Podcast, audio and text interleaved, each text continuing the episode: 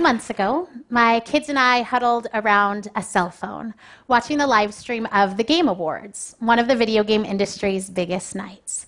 They announced the nominees for the Game for Impact, an award that's given to a thought-provoking video game with a profound pro-social message or meaning.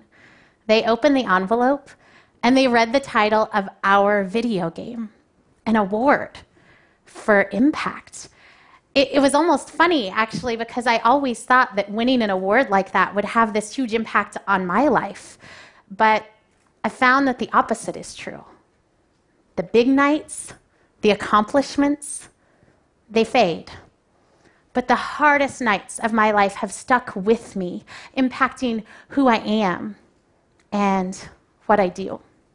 In 2010, my third son, Joel, was diagnosed with a rare and aggressive brain tumor. And before that year was finished, doctors sat my husband and I down and let us know that his tumor had returned, despite the most aggressive chemotherapy and radiation that they could offer him. On that terrible night, after learning that Joel had perhaps 4 months to live, I cuddled up with my two older sons in bed. They were 5 and 3 at the time, and I never really knew how much they understood. So I started telling them a bedtime story. I told them about this very brave knight named Joel and his adventure fighting a terrible dragon called Cancer. Every night, I told them more of the story, but I never let the story end. I was just building up a context that they could understand and hoping that our prayers would be answered and I would never have to tell them that that knight who had fought so bravely was done fighting and could rest now forever. Fortunately, I never did have to finish that bedtime story. My children outgrew it. Joel responded better than anyone expected to palliative treatment, and so instead of months, we spent years learning how to love our dying child with all of our hearts, learning to recognize that shameful feeling of holding back just a little love to try to spare ourselves just a little pain somewhere further down the road. We pushed past that self-preservation because Joel was worth loving, even if that love could crush us. And that lesson of intense vulnerability has changed me more than any award ever could. We started living like Joel could live, and we began developing a video game called That Dragon, Cancer. It was the story of Joel. It was the story of hope in the shadow of death. It was the story of faith and doubt and the realization that a wrestle with doubt is a part of faith, maybe the biggest part of it. It was a story that began as a miracle and ended as a memorial.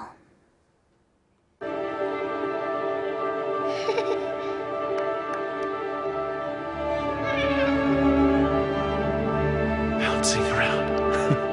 Do you like that? Oh, I love your giggle.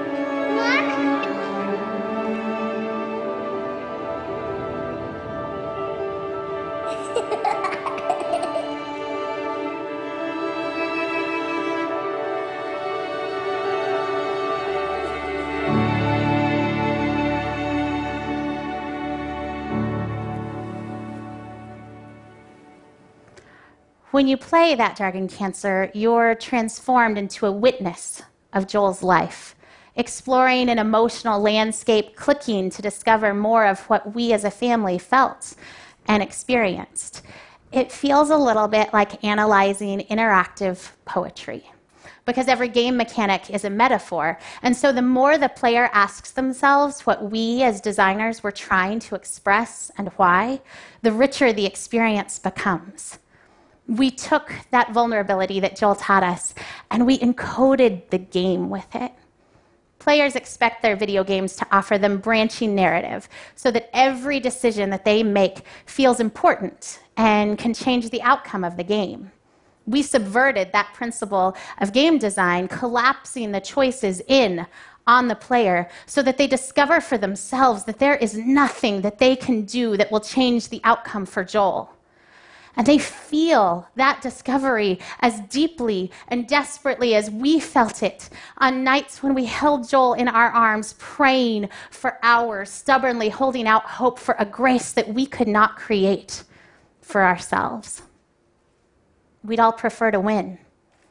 But when you discover that you can't win, what do you value instead?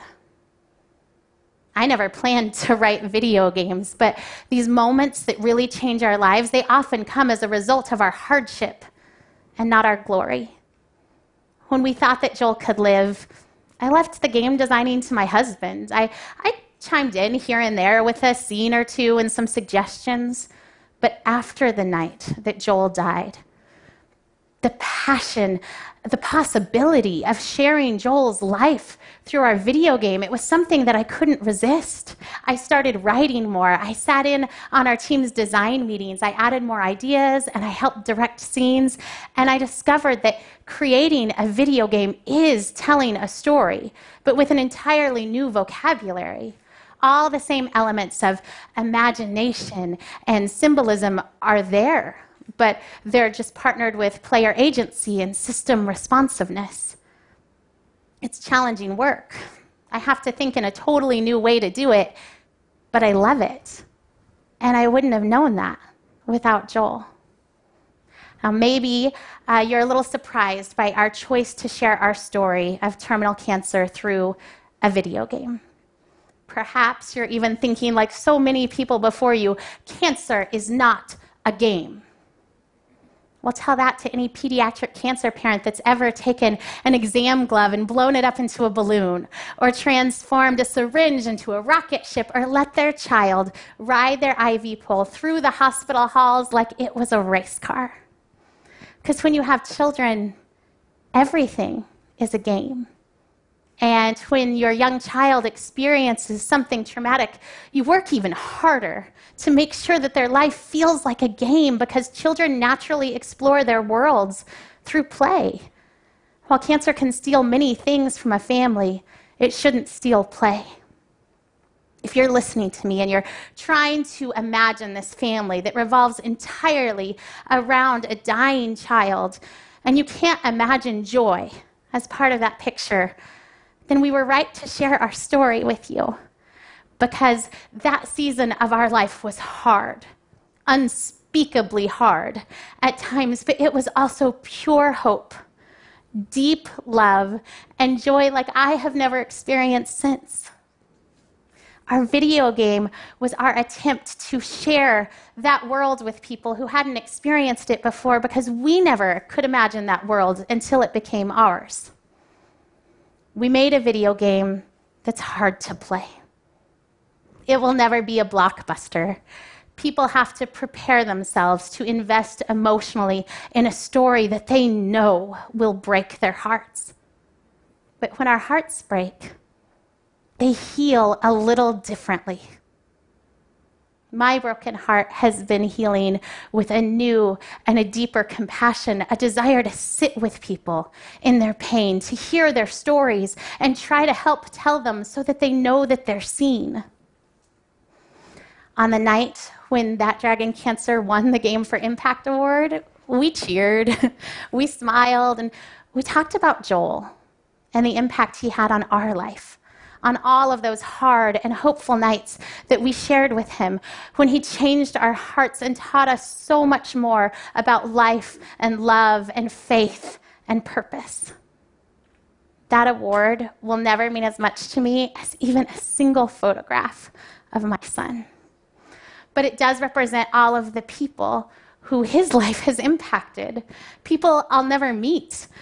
They write me emails sometimes. They tell me that they miss Joel, even though they never met him. They describe the tears that they've shed for my son, and it makes my burden of grief just a little bit lighter, knowing that it's shared with a 10-year-old watching a YouTube playthrough, or a doctor playing on his airplane with a smartphone, or a professor introducing Joel to her first-year philosophy students. We made a video game that's hard to play. But that feels just right to me, because the hardest moments of our lives change us more than any goal we could ever accomplish. Tragedy has shifted my heart more than any dream I could ever see come true. Thank you.